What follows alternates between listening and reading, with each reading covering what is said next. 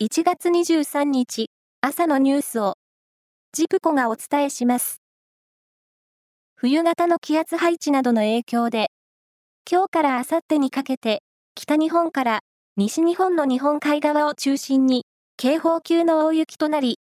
太平洋側の平地でも雪が積もる恐れがあります。合同で緊急発表を行った国土交通省と気象庁は積雪や路面の凍結による交通への影響に警戒を呼びかけています。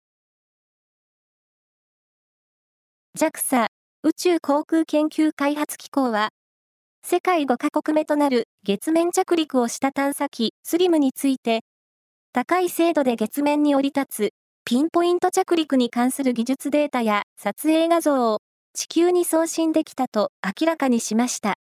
狙った場所の100メートル以内に着陸させる世界初の技術を実証できたかどうか、1ヶ月以内に精度を判断するとしています。天皇皇后両陛下の長女、愛子さまが、今年4月1日から日本赤十字社で嘱託職員として勤務されることが内定しました。宮内庁によりますと、就職は愛子さまの希望で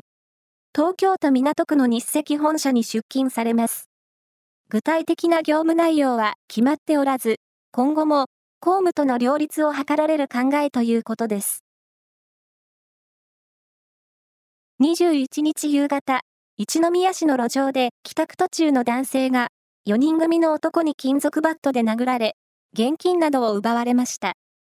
現場周辺では、他にも男性が4人組に襲われて怪我をしていて、警察が強盗傷害事件として関連を捜査しています。この事件を受けて、現場近くにある一宮市の2つの小学校では、子供の安全を確保しようと集団下校が行われました。来年4月に開幕する大阪・関西万博の機運を盛り上げるための駅伝大会が、万博の開催直前の来年3月16日に大阪で行われることになりました。これは、大阪市にある朝日放送グループホールディングスが発表したものです。アメリカのアップルの日本法人アップルジャパンは、クラシック音楽に特化した新たなアプリの提供を、国内で明日から始めると発表しました。音楽配信サービス Apple Music の有料会員はアプリをダウンロードするだけで、追加料金を支払うことなく500万を超える楽曲を楽しめます。以上です。